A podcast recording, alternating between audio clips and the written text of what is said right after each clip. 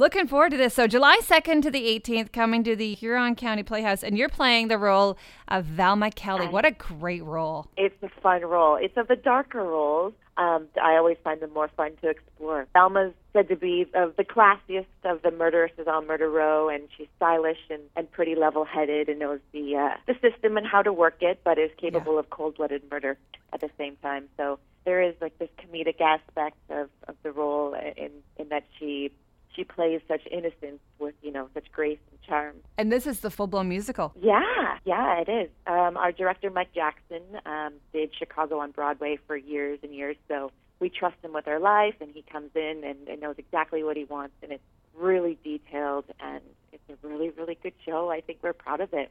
And you're pretty familiar with the script as well. Were you in the movie? Um, I was in the movie, yes, that was in 2001. Very different from the stage version, Yes. of course. Um, that was with uh, Rob Marshall, the American theater director. Okay. And what role did you play then? Um, I was a dancer in the movie in the cell block tango. Um, Oh, fun. Yeah, it was a really good time as well. That is a great scene. And now you just get to do a different part of it. But like you said, it's very different.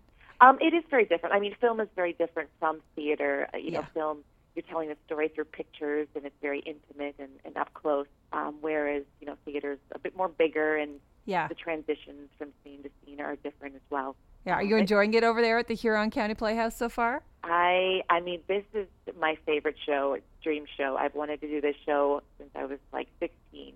So yeah, I think we're all pretty excited. it's amazing, amazing cast. And if Um, people aren't familiar with like the plot line of Chicago, can you kind of sum it up for us? Sure, yeah.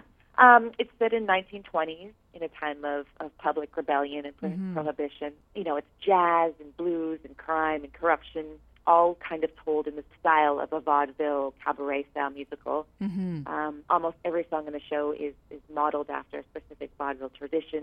Brassy, it's, um, you know, Kander and Ebb, which is music we all know and love. Yeah. Cell Block Tango is one of the, the most famous songs in the show that most people might love. Um, and of course, it's very lighthearted, and we laugh and feel a part of the show ourselves as audience members. Definitely something to see. and what ages do you think would uh, would enjoy it? It's not really a story that young kids can follow along, but probably teenagers. Um, I mean, yeah, I wouldn't. It's not for children, I don't No. think. And again, it's a lot more lighthearted than than maybe I'm making it out to sound. But yes, the girls are scantily dressed, and you know, celebrities making you know criminals out of celebrities. That's right. So so it's a little dark. I'm not going to lie.